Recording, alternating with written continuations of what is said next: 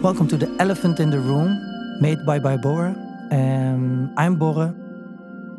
We're gonna talk about the elephants in the room in our industry, in the textile industry, in the design industry, from the yarn suppliers, machine suppliers, to the manufacturers that work together with the brands and the designers. And how are we gonna do it better?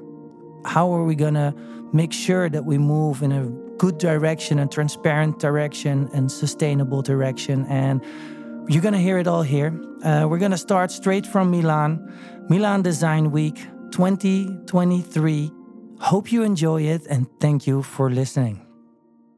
This is The Elephant in the Room, Episode 8. Good morning. Hello. My name is Lauren. I'm the head of digital at Frame, an Amsterdam-based spatial, uh, spatial design uh, platform across this channel. So magazine, digital, books, etc., etc. And I'm here today to moderate a talk about um, the supply chain and more specifically collaboration and co-design within the supply chain, which is, you know, uh, two big terms for creatives, but it's also very important to talk about what that means in the commercial scope and what it means for bigger companies and how stakeholders can ultimately come together in a more productive, creative, and fair way. And before we get into it, I'd like to introduce um, this lovely team sat here with me. Um, Francesco Magri is a regional manager of Europe at Woolmark. I'm sure many of you are familiar with Woolmark, part of the textile industry. It's a global authority on wool. And Saul Nash, a menswear designer based in London, he started his brand in 2018 and uh, actually got a Woolmark prize. Yeah, I, I won it last year, the International Woolmark Prize. Yeah, congratulations. So nice, nice pairing you two. And uh, Ida Monatini, who is a part of D House. She's a coordinator for research and design, innovation, and sustainability in fashion. Hi. And uh, Florian Mingram from Groz-Beckert, which makes uh, industrial needles and uh, other uh, super important parts for textile businesses. So like I said, collaboration. We talk about it every day, but it actually is more, it's, it's bigger than just um, a brand coming together with a designer to put out a product. It's bigger than uh, a company collaborating with another company thousands of miles away to bring. Um, it, yeah, to bring new technologies to the forefront.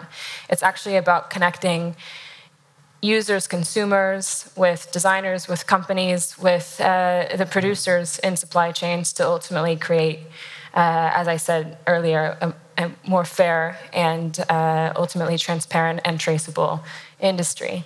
And today we will be talking about um, what path toward uh, that kind of collaboration looks like, because there's a far way to go in becoming this, um, this better industry. And as we've discussed over the past two days here, um, it actually is a complex system, but as with most things, only can really improve with, uh, with teamwork and the creativity of like minds, and at the same time, unlike minds. So I'd like to start by asking, um, from your many different perspectives, what greater collaboration within the textile industry could really mean for ultimately improving the system. Well, actually, Woolmark is, I mean, most of you know, know Woolmark. Woolmark is a no-profit company that uh, has as a mission, you know, to uh, work with the entire industry.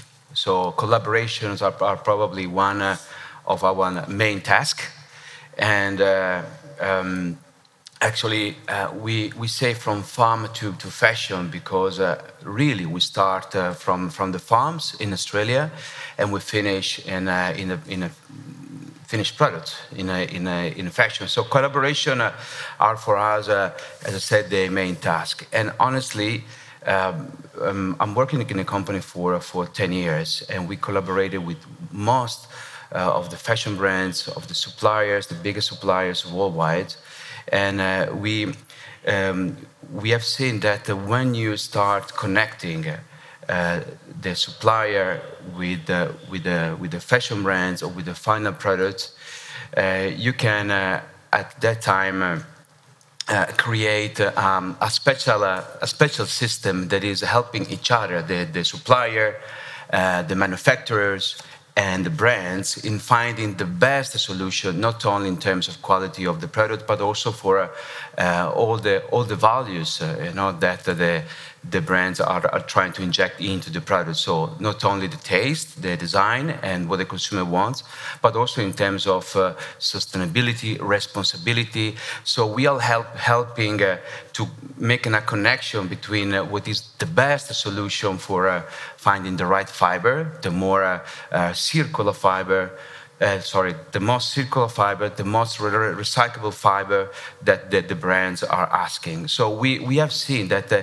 when you uh, really make the, the pipeline, the supply chain talking each other, everything is, uh, is really uh, happening.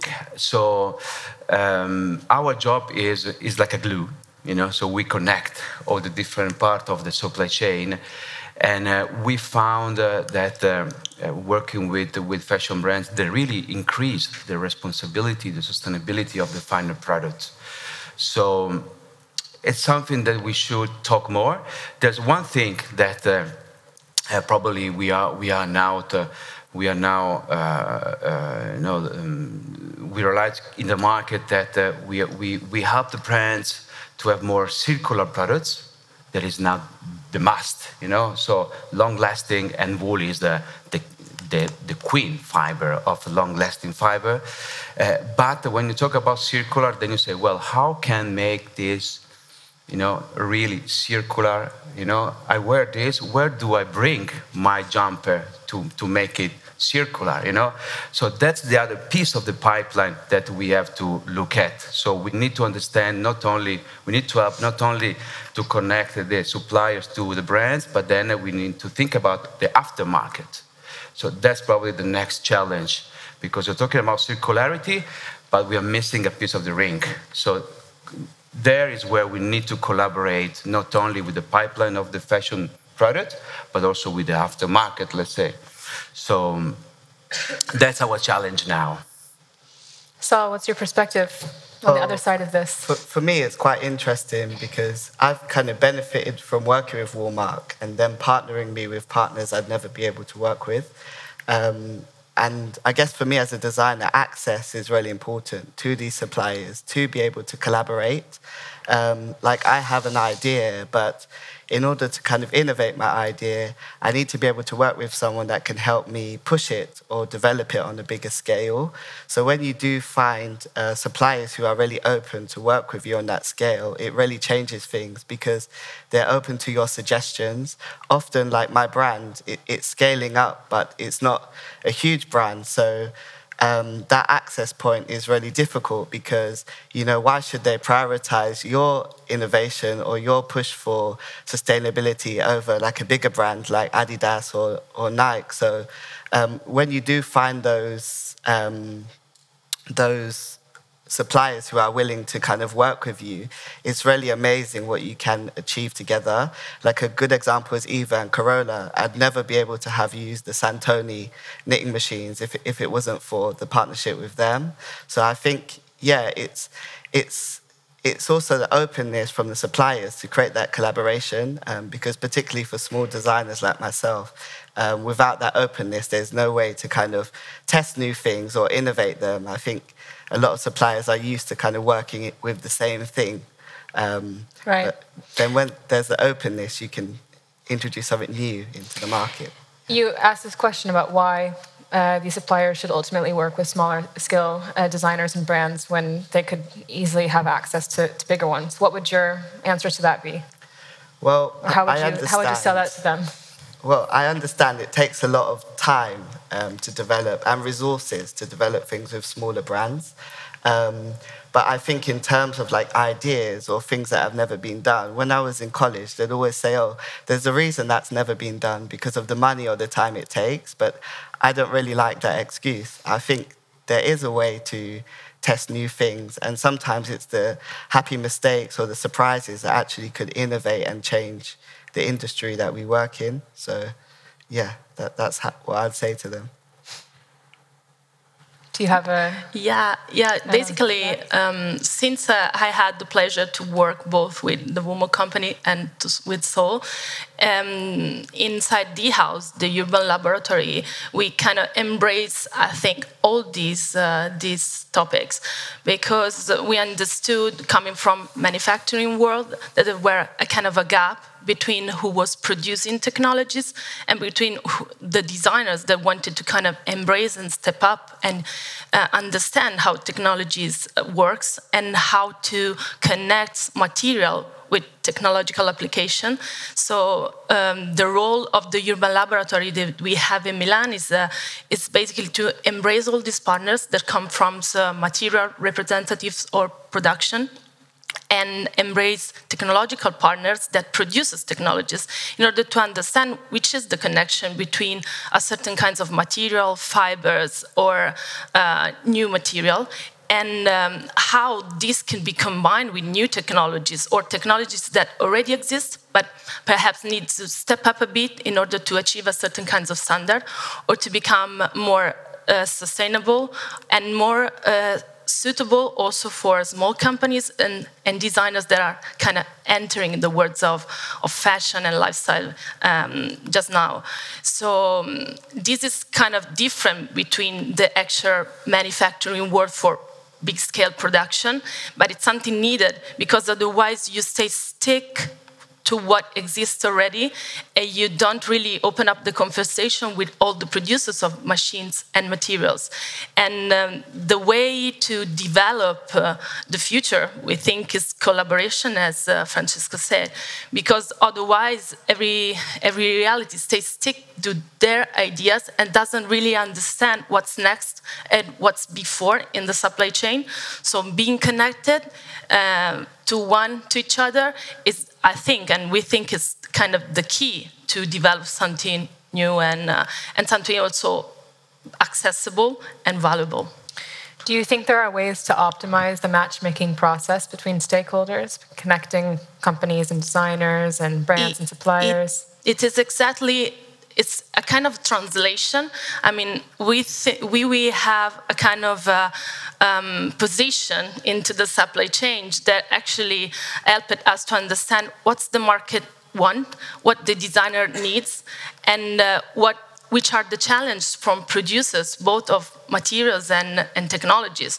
So perhaps we can translate the needs, uh, and this is uh, a little bit of the key in order to obtain uh, solutions, because always designers search for solutions. And the responsibility of the manufacturing world is to provide solution, but asking what is sustainable, not only in a in, a, in the common way we understand, but also in, in, in a way that it's holistically understanding, mm-hmm. understandable. What do you think some of the biggest challenges are in, uh, in, in, accessing these larger players? I think um, it could also be to do with minimums. Like, you know, when you're going to select a fabric, often a fabric which might be most sustainable, the minimums are so high mm. that you can't justify, um, you know, ordering that much material to create your collection. I think that's what's beautiful about knitwear is you have this ability to kind of vary the colors, um, innovate materials in your own way, but then um, to, to, a kind of degree or within a batch that suits your brand need needs. Um, and that's why I'm super grateful to have met the Woolmark company mm-hmm. because the moment I kind of implemented knitwear into my range, it, it, helped me create a product that could compete with my cut and sew product, um, but to the minimums that I that I needed. And I think that's the issue when whenever I'm researching or my team are looking at sustainable materials, they, they always say, "Oh, we love that, but we can't get it because because we can't." get the minimums. So we, we have been lucky to find some suppliers that really want to work with us because they believe in what we're doing. Um, and that's really exciting because that's when we're able to access and, I guess, ex- experiment with materials that we've never been able to do. Um, like even with D House, we did our first bonded jacket, which, yeah, happened because of the Woolmark company. So, yeah. Yes. We connected yeah. the dots. Actually, we are the yeah. social fashion. I don't know what yeah. to call it. we are connecting people. Yeah. But but it's true. I mean, what was so say? I mean, we we work with everyone you know, for all, with all the suppliers worldwide, with all the brands. And when I say all, everyone, I tell you from fashion to, to, to, to sport to, to interior, you know.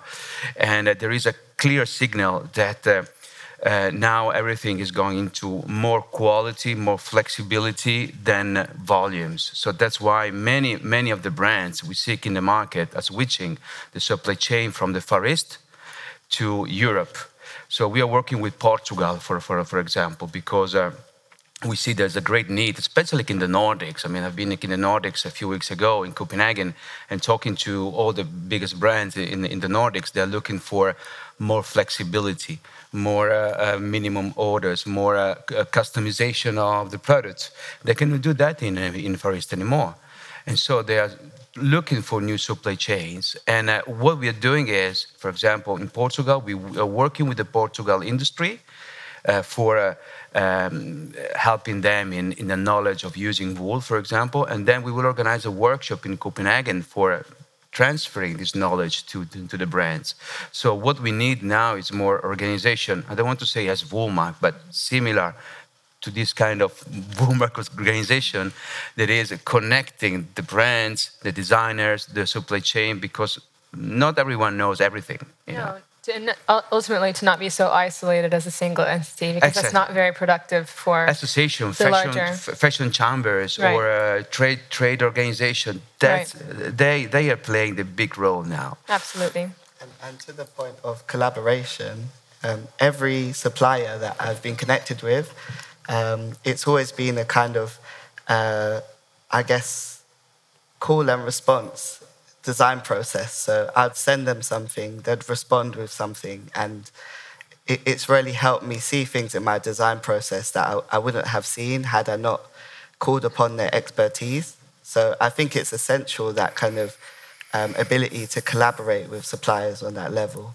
Definitely, Florian. Um, how does supply chain collaboration work within uh, you know uh, your company, which is maybe more removed from the creative process and more concerned with uh, brand communication. Yeah, I think that's also one of the challenges because the textile supply chain is quite long and can be very complex. So we have fiber manufacturers, spinning mills, fabric manufacturers, garment manufacturers, and so on. And uh, as you say, it's uh, sometimes one part is very far away from the other one.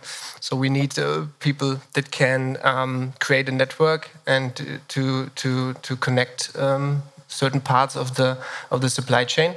And um, yeah, we have also started to um, to follow that path because we have also established the technology and development center, uh, which is um, yeah also like a like a lab for for, for different um, textile technologies for knitting, weaving, uh, for non-wovens, um, and we are also trying to um, yeah get the fiber manufacturers to get um, the brands um, coming to to the lab to to create something something new. So there's also also for us uh, as a company which is quite far away from, as you say, the creative part. We have also started to um, to work on that um, to to to bring people together, to bring different parts of the of the supply chain together. How do you think that will improve uh, your own operations?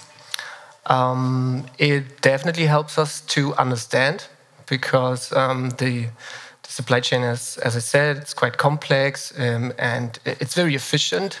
So each and every part is very efficient.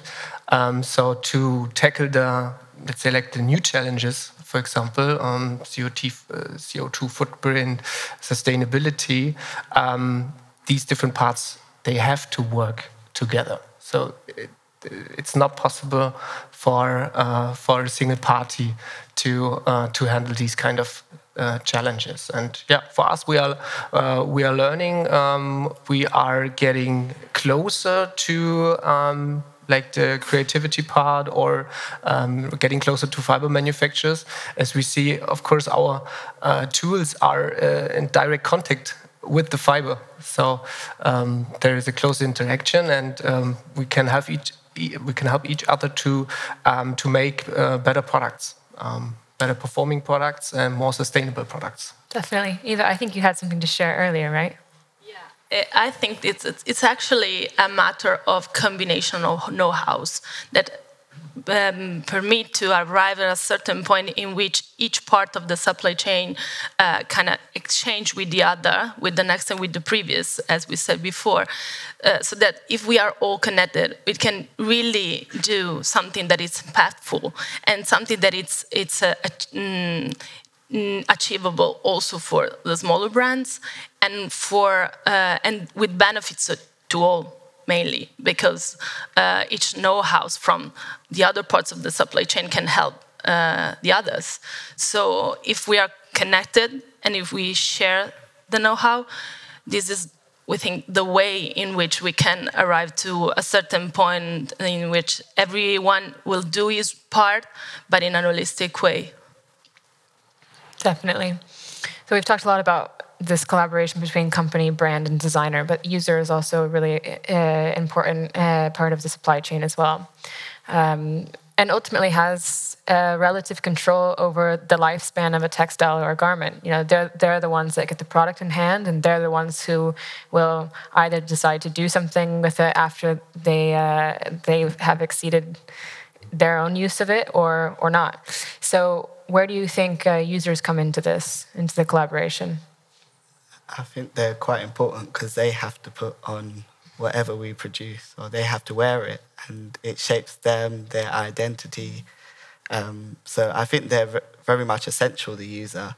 Um, I think, I guess what I learned a lot um, from like creating the roadmap when I was part of the Woolmark Prize is that you have to kind of educate also the end user around you know what what they do with this product um, because you know by throwing a wool um, sweater away it, it, doesn't really make sense. Like there's other things that you could do with it to to give it a longer life. So I think it, it's also about education um, and that's also the responsibility of of the brand that sells it to them to educate the customer around how to care for their product or um, even give them knowledge. Like I could put my hands up and say, I've seen some things of mine going to the shop, and I'm like, wow, that's made of full sus- sustainable material, and it wasn't communicated to the customer. Like I was slapping myself in the face, but um, yeah, it, it's important that the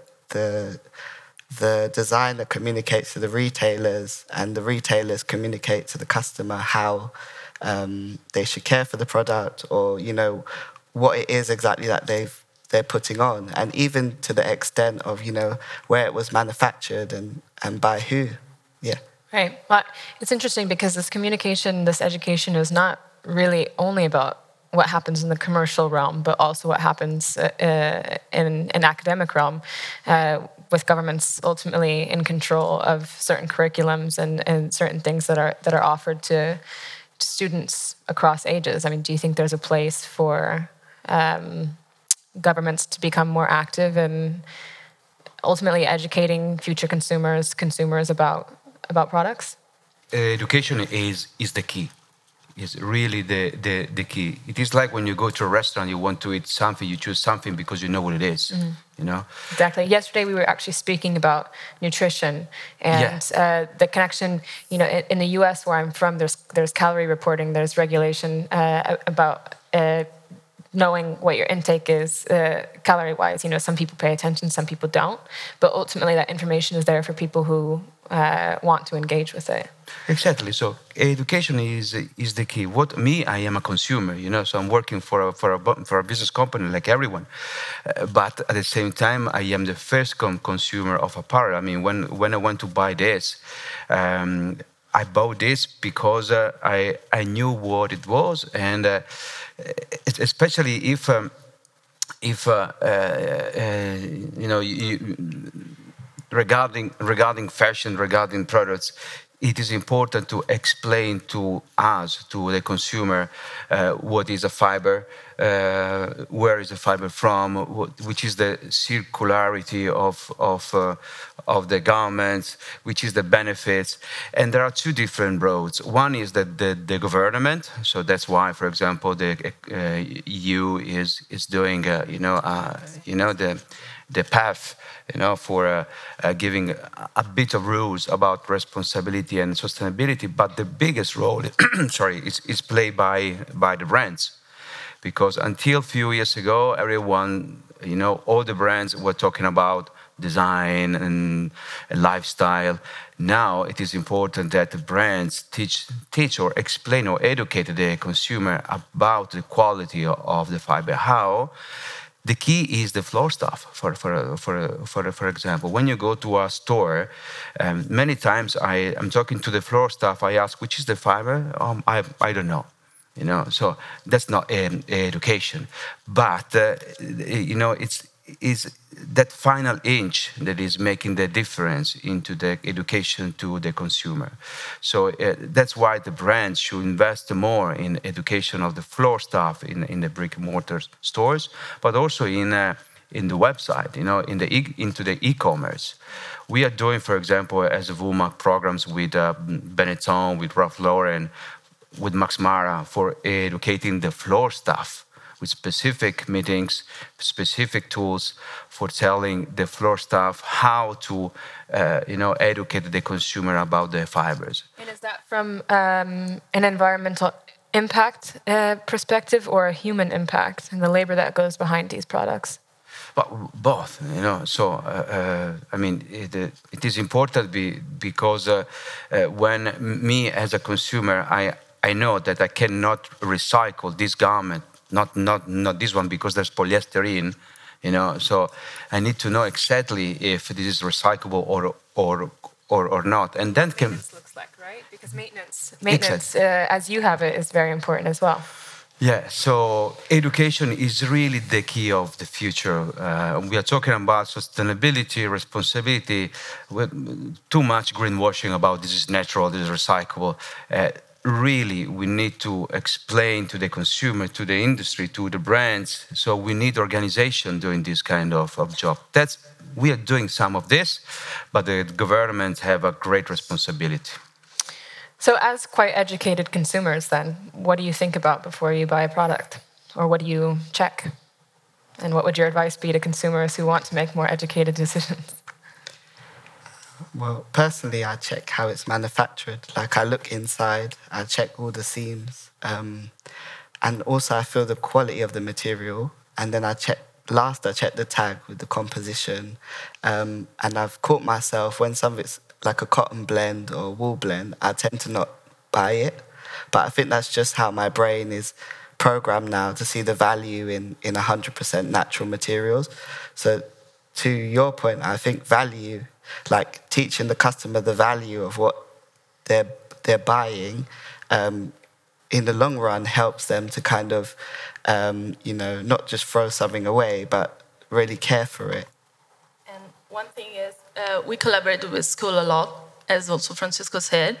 And what is interesting in our uh, kind of story is to understand that the students really don't know what they are wearing and they don't know how they are made because for example, from our perspective, technologies are everywhere in the construction of a garment, more or less. Uh, but even though you are wearing something that is laser cutted, thermo welded, with an application on top, you don't know because you don't ask yourself.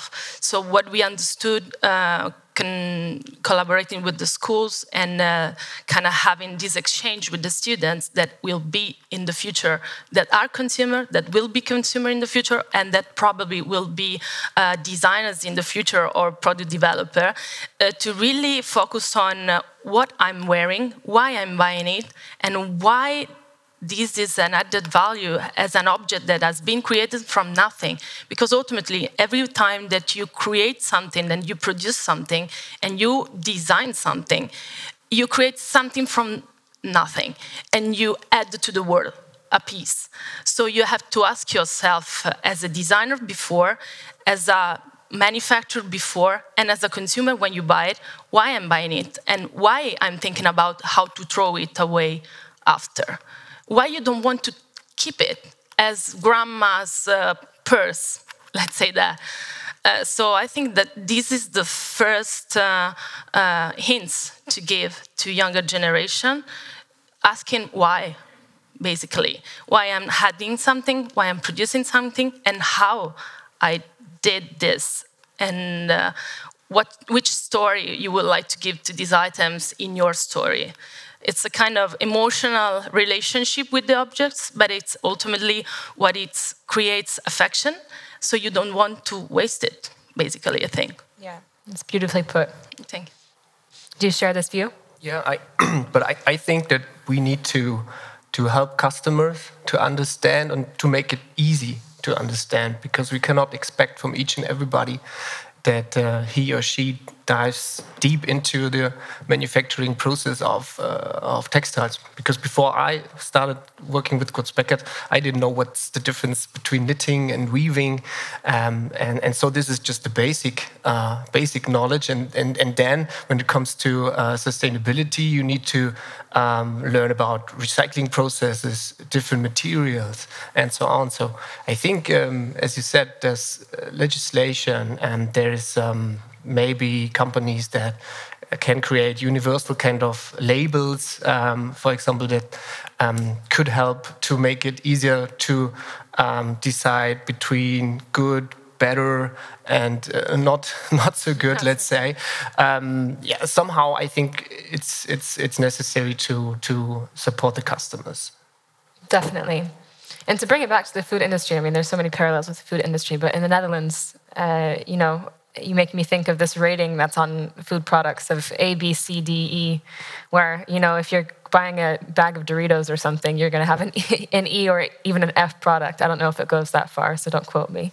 Um, but you know, it, that that information is ultimately there. I don't know if a, C-rated product um, uh, that kind of system would translate to the textile industry, but it's uh, interesting to think about the implications there. Or even this garment has been made with a C-rated technology or a C-rated um, uh, or a B-rated machine or something like this.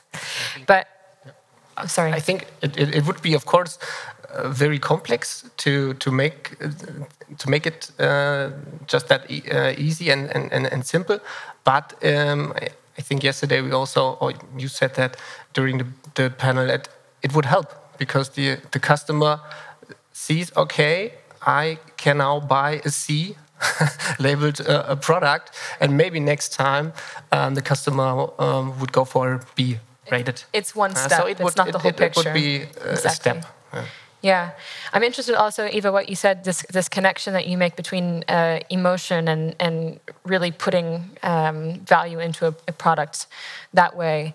Um, I think in many design circles, participation has become much more important. Participatory design and really getting users involved in design processes, and also um, just in creative visualizing things like this. So, I'm wondering um, ultimately, if, if you think that user driven design will come to the textile industry and what implications that might have?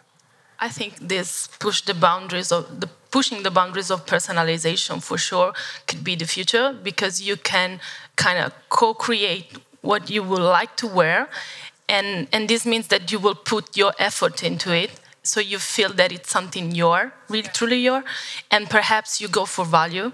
So you go for less but with more added added value, added value, and this means that you will take care of this item, and perhaps you are more willing to pay for it because you understand the efforts, you understand the quality, you understand the fibers, you understand what's in it. Uh, so perhaps this is the way to involve in having the relation with the objects and to uh, create more thoughtfully.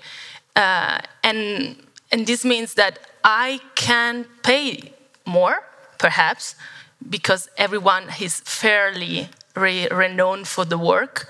And even though I don't have 10 pieces, but I have three, but these three pieces represents me, and the designer helped me in create what I had in my mind because I'm, I'm a user. But uh, I think that this could be the future designing and co designing, and for sure, personalizing.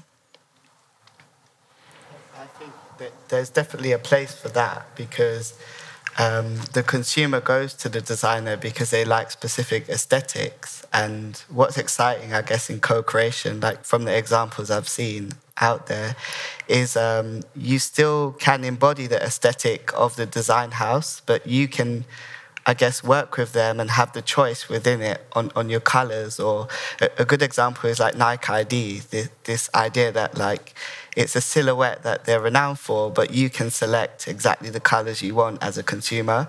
And I think when you buy something like that, you value it more because it's yours, it's your thing, and you know it does. It's not really driven by a trend because you, you've created this thing and you know it, it's a unique object so i think that's what's quite exciting about co-design is that the consumer can create quite a unique object with with the designer or the supplier, um, which they really value and they take away. Um, it's not just a trend thing that they buy buy once and then right. it's gone with the season. Yeah, and I mean these customization po- possibilities are are pretty widespread in industrial design. So why not fashion design? Why not? Um, why not? You know, in a broader way, textile design. I guess BYBORRE is obviously making that much more possible. So nice work, BYBORRE. Yes. Um, and in my studio. um, I. Uh, yeah, so it's uh, it seems like a great thing. So, what will it take for companies to bite? Well, well, actually, the, the customization now is uh, is more possible than years ago. You know, because of the technology. So we have uh, we have the opportunity of having unique technologies, and in the house we have big examples, but also the technology of the connection. You know, the um, the digital connection between the, the consumer and the designer. Now there is a direct relationship. I mean, I remember in the past, uh, uh, some years ago, you know, where you had to pass through the medias like Vogue or this kind of magazine. Now the, the designer have uh, the designer brands they have direct comments on Instagram directly from the consumers. You know, so they, they know exactly now in real time which are the consumer needs. And as, as, as a consumer now, we are looking for also in the past we were talking about happiness you know looking for the happiness. We are looking for comfort for the comfort zone you know. So the comfort zone is feeling good with the environment it's feeling good as a as a shape you know or or a, or a, or a design so we want to express which is our comfort zone and now digitally we can talk directly to to the brands you know to but not only to the small brands also to dolce gabbana and gucci you know, so from the small to the big ones. So the, the, there is a, really now the we are lucky as a brand. No, me not because I'm not a brand, but you are lucky as a brand, be, be, because in real time you can have you know you can understand what the what the consumer wants. Have valued feedback. yeah, yeah, you know, direct feedback, bad, yeah. bad or good. You know, so everything is, uh, is, is. In the past, it was not like that. You had to pass through the buyers of, of a store you know, talking to the buyers. What do you think that the consumer wants? You know, now is uh, is really more. Uh, so thanks to the um, digital tools, uh, now there is a, a great involvement of consumer in, into fashion, and that's good. That's good, I think. So, I think one of the biggest hurdles to overcome, right, is with, with this, is that companies are hesitant to share everything about their operations because there's some some big elephants in the room that they have to, to deal with. So what do you think can help encourage this more transparent attitude? What's going to what's it going to take for them to really say hey okay we want to open our doors. We want to admit there are some things we really need to fix here but we have a, a proactive attitude. I think it's something that brands cannot really hide anymore. So the conversation is open. It's wide open. Uh, so uh, we every every actors in the supply chain has a role and the role is to support the brands in order to explain what is possible to achieve in the moment and be truly transparent to what is not ready yet but could be done in the future if we if we collaborate all together. So um, i think that if each actor takes responsibility for his steps and collaborate with the next, um, the admission is, is already here. So it's, it's a be truly sincere about the situation and, uh, and uh, stated, okay, we are aware there is something that needs to be done, and uh, we are kind of committed in doing something now, and it's a, it's a journey, it's not immediate, because otherwise it looks like impossible and not really reality. So admit that there's a journey to be, to be, to be done, you not alone. Yes, exactly. You look like you've been pondering a response as well. Oh, no, I, I, I agree in, in the sense that it's a journey. And I think, um, well, me personally, as a consumer, I appreciate that that level of honesty from a company. Um, it, it's not saying that you need to kind of open up a whole directory, and because you know in business there's like trade secrets that help people maintain their business. So I, I understand that part, but I think, you know, just opening up to how things are made, um, I guess taking accountability for the fact that you're using a material that might not be 100% sustainable, but then, you know, giving your customer the, the choice to decide whether, you know, your justification for using it is right or or wrong for them. I think that's important because I think no one can be 100% sustainable, but um, you know, it's important to kind of show people or or um, open up and let them know what it is that you're doing as a company to kind of move us all in in the right direction. Yeah. Do you think this is a real realistic expectation for us to have from companies, Florian? Mm. I, I think it is because I think most of the companies were just trained for decades and centuries to to hide things and to to to um, yeah, protect their own their own business.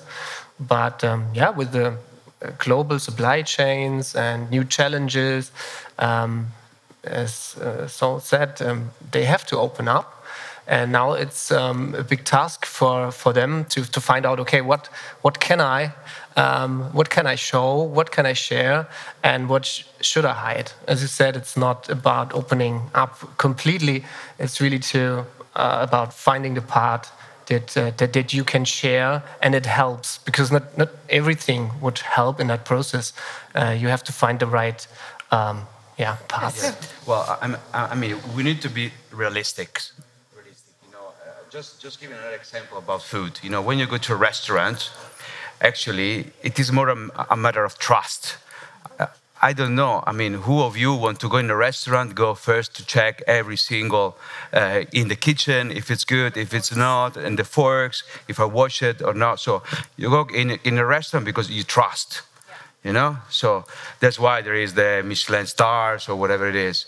Uh, so I don't I don't believe that, that this kind of transparency open the doors. You know, it's is what we want honestly, I don't want to go in a, in a factory that is manufacturing my, my shooting. I want to go in an nice store in Monte Napoleone and live the experience. But at the same time, I need to trust.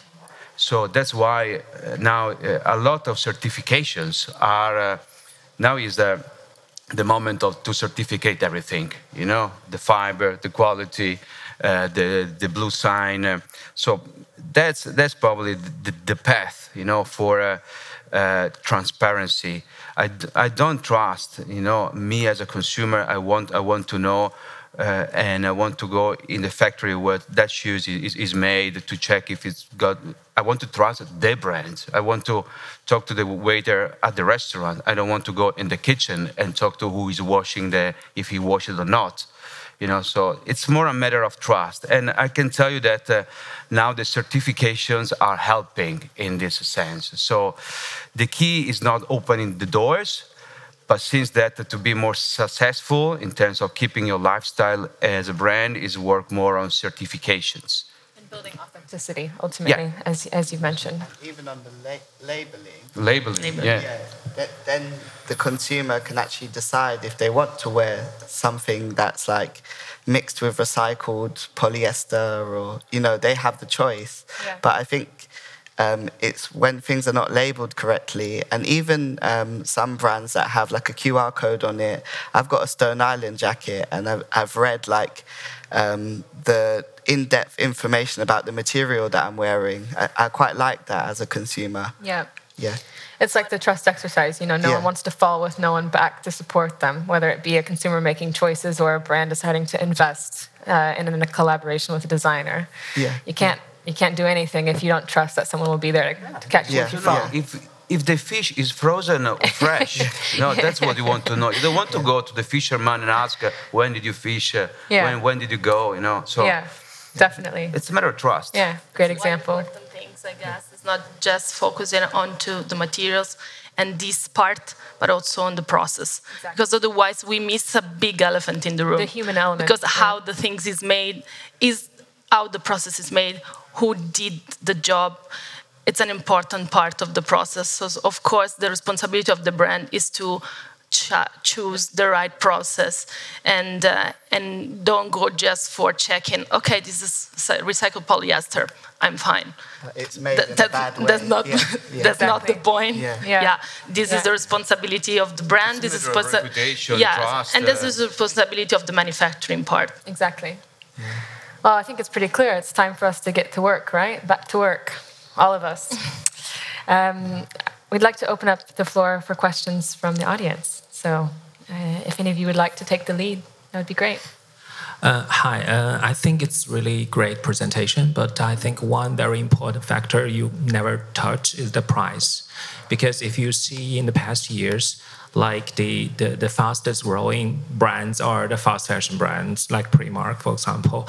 So, do you see that collaboration and co-design the supply chain can positively contribute to optimize the cost in order to make a sustainable solution more affordable or more accessible Yeah. for normal consumers? Excellent question. I think from my experience, the cost, like that's always something, I might put something in the range and I'm always like, how do we get it cheaper? And then the solution is always that we need more, more volumes of it. So I do think craft and expertise, um, well, it, it does cost money. So there's also that education around would you, would you buy a hundred two pound t shirts or would you save your money and invest in something that's of quality? I think that's also important because I do think just buying quick and throwing away, um, the amount of times you might do that, you might as well invest in one thing that lasts a long time. So I do think, um, you know, a lot of high craft things are made in smaller volumes, which means that they cost more money. Yeah. it's a cultural shift in the end user because it's what he said. I will rather go for something that has high added value instead of 10 things that I don't really need, but I but the consumer feels that it's never never uh, contemporary to the world that is changing. So you always have this desire for something new because you don't feel that you are you are, you are up to date, so you want something more updated. But it's actually, if you perhaps shift to the value, you really will you will have something that represents you and that it's that is valuable for the money that you pay Yeah. because it's crafted in a proper way and designed in a proper way. I think a lot about Someone said to me, to, to make things cheaper or to make more money, you're always stepping on the neck of someone um, underneath down you. the line. Yeah. Yeah. So that that's something that sticks with me when I think about that. Yeah. Yeah. I also think about the durability question, right? I think of this phrase, you know, I'm not rich enough to buy cheap shoes, for example, because if uh, you, you don't trust the durability of a product, why would you invest in it? You know, it's one thing to say, okay, we love the creativity of a product or we love the aesthetic of a product, but I think for people who are who have to be concerned about affordability, uh, durability is most important of all. They have they have to trust that something will last them in order to justify maybe spending a bit more on a product. So that seems also like it's a very important uh, part of the equation here as well. Yeah, we have to take in consideration also that uh, uh, we are not all rich. Right. You know, you know. So there is a budget. I mean, I have a, I, I have a 16 years old son, and uh, he he just can't afford a T-shirt at at Zara. You know, he cannot go to Zegna and buy a Yeah. 250 T-shirt. Yeah. So we need to take care also. We need to take in consideration also that we always need that kind of range in terms of of um, of, uh, of pricing. Uh, collaboration can low down the prices. Well, it is like. Uh, you know, uh, the more you put uh, the people in the room, uh, you know, uh, everyone is for business. I mean, business company means that you have to make money. Otherwise, you are like Woolmark, we are no profit, no problem. Uh, but you have to make business. What is important is if you collaborate all together, you can share these, these, these margins, you know. But I think that quality costs anyway, you know, so it depends. It's, it's a big, it's, it's a very difficult question. But thank you for for I think I think that collaboration can can help, um, uh, at least to a certain extent, because um, if there's a normal supply chain where each and everybody just adds up their margin and it's hidden, but if you are working together on one goal, and um, let's say the, the target price is, is fixed, each and everybody can decide, okay, how can I fit in that um, group of people working on the same uh, on the same target, for example, and you can be more efficient, as you say, bring more people together in the same room, but for a shorter time. Um, you can spare iteration cycles, so I think it can help. Yeah. No, I mean, if you, I mean, you can you can educate, of course, the consumer that the Zegna T-shirt probably is long lasting for years because of the quality, Zegna or whatever, you know. Uh, but if you don't have 250 euros in your pocket, you cannot buy. You know? So we need probably to think how to help those kind of brands that are selling uh, products at lower price, how to be more responsible. Uh, you know, educate the consumer how to, uh, you know, um, make the garments more circular. You know, in order for not for be more responsible. So probably what what what we have to do. I mean, we cannot change change the price cost. You know, uh, but we can help the consumer and the brands in being more responsible. That's what we can do. absolutely. Would anyone like to uh, follow suit with a question? I, I guess my question is about um, the manufacturing techniques. So obviously, knitting and weaving has been around for a long time, as we can see by these beautiful tapestries. Um, but have we hit like peak uh, knit tech? I guess like what would be the next innovation in processing?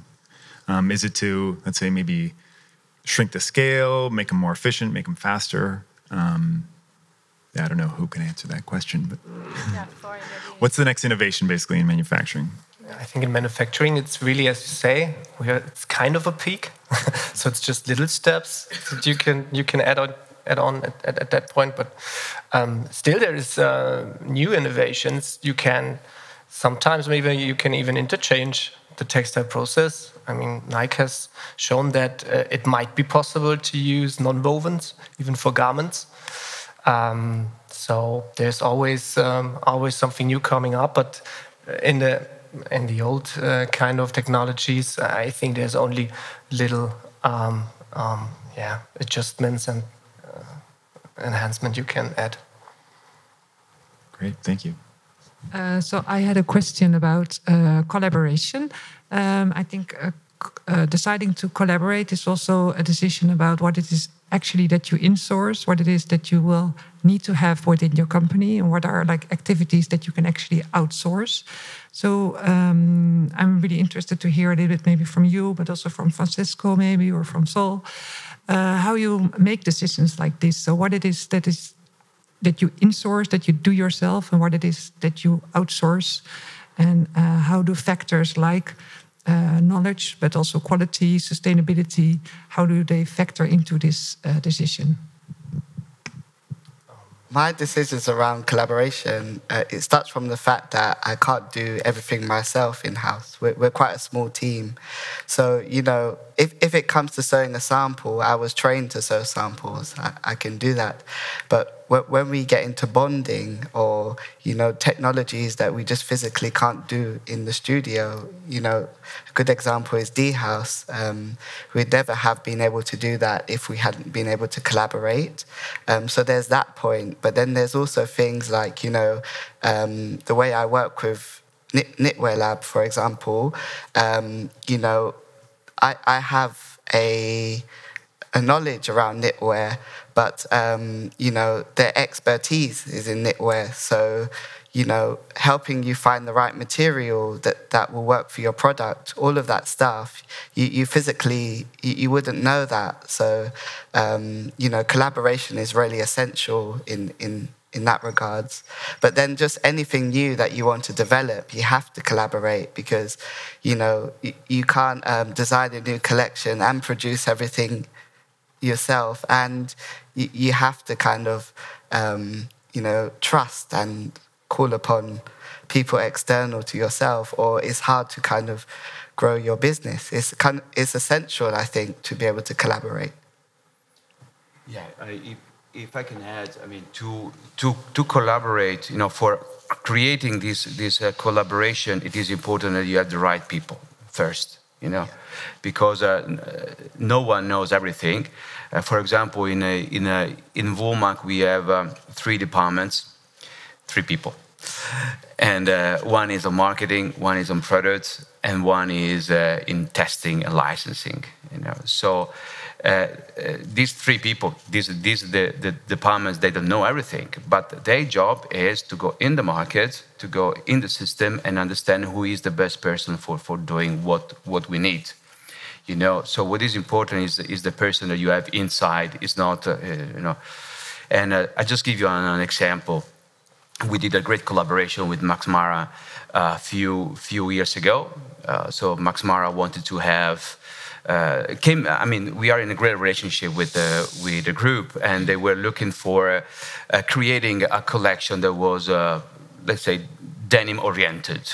You know, but Max Mara they they don't they, they don't have this this kind of knowledge on denim. They are very drapey. They are very you know, and so we were working together, and uh, and and they asked her, what what do you think that we could do? You know, I mean, not because they don't know what to do, but they didn't know the knowledge. And so we investigated in, into the suppliers. Uh, we in investigating, you know, like in the house, you know, which which kind of technologies, uh, uh, finishing, and so on, and we put together a team that was not existing, uh, with the Max Mara, with us, with um, with a weaver, uh, with a technology finishing, and we created this team all together. We put these people at, at one table and we created this amazing collection in 100% merino wool, looked like a denim fit, uh, denim look. It was like denim, but it was in 100% merino wool, sustainable, renewable, whatever. But it happened be, because there was one person that was looking for all the, you know, specialties out of, of the company. So nothing is all inside. I think that to have in companies or in brands such a small team that can make this kind of researches because now it's more about capsule collection, customization, uh, collaboration. Uh, so I don't see many brands having these these uh, these small teams able to look for opportunities, and uh, it worked. So it's a case history. And uh, we did the same also with Prada uh, on the project that we are working now uh, on the on the America's Cup. You know, I mean, we're talking about Prada. Prada is one of the biggest group worldwide. It's number one. It's Italian, and. Um, and uh, uh, so we developed together with them, with the Prada group, uh, the uniforms for the um, Luna Rossa America's Cup, and actually, uh, we help. We found some knowledge that the Prada group was didn't have. We were very su su surprised, but because company they don't know everything, they need help. So the connection, the collaboration brings added value. And uh, I think that just to give an answer, I mean, it's not outsourcing, insourcing, is to have the right people.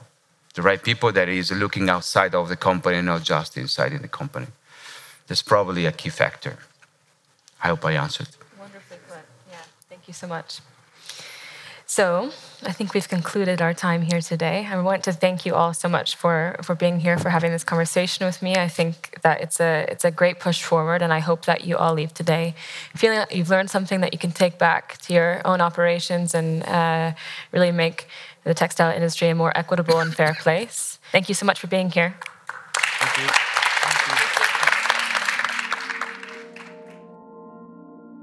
Thank you for your time listening to The Elephant in the Room straight from Milan Design Week. Hope you enjoyed it. Hope you got some pointers out of it. And uh, see you next time to the next episodes. Speak later.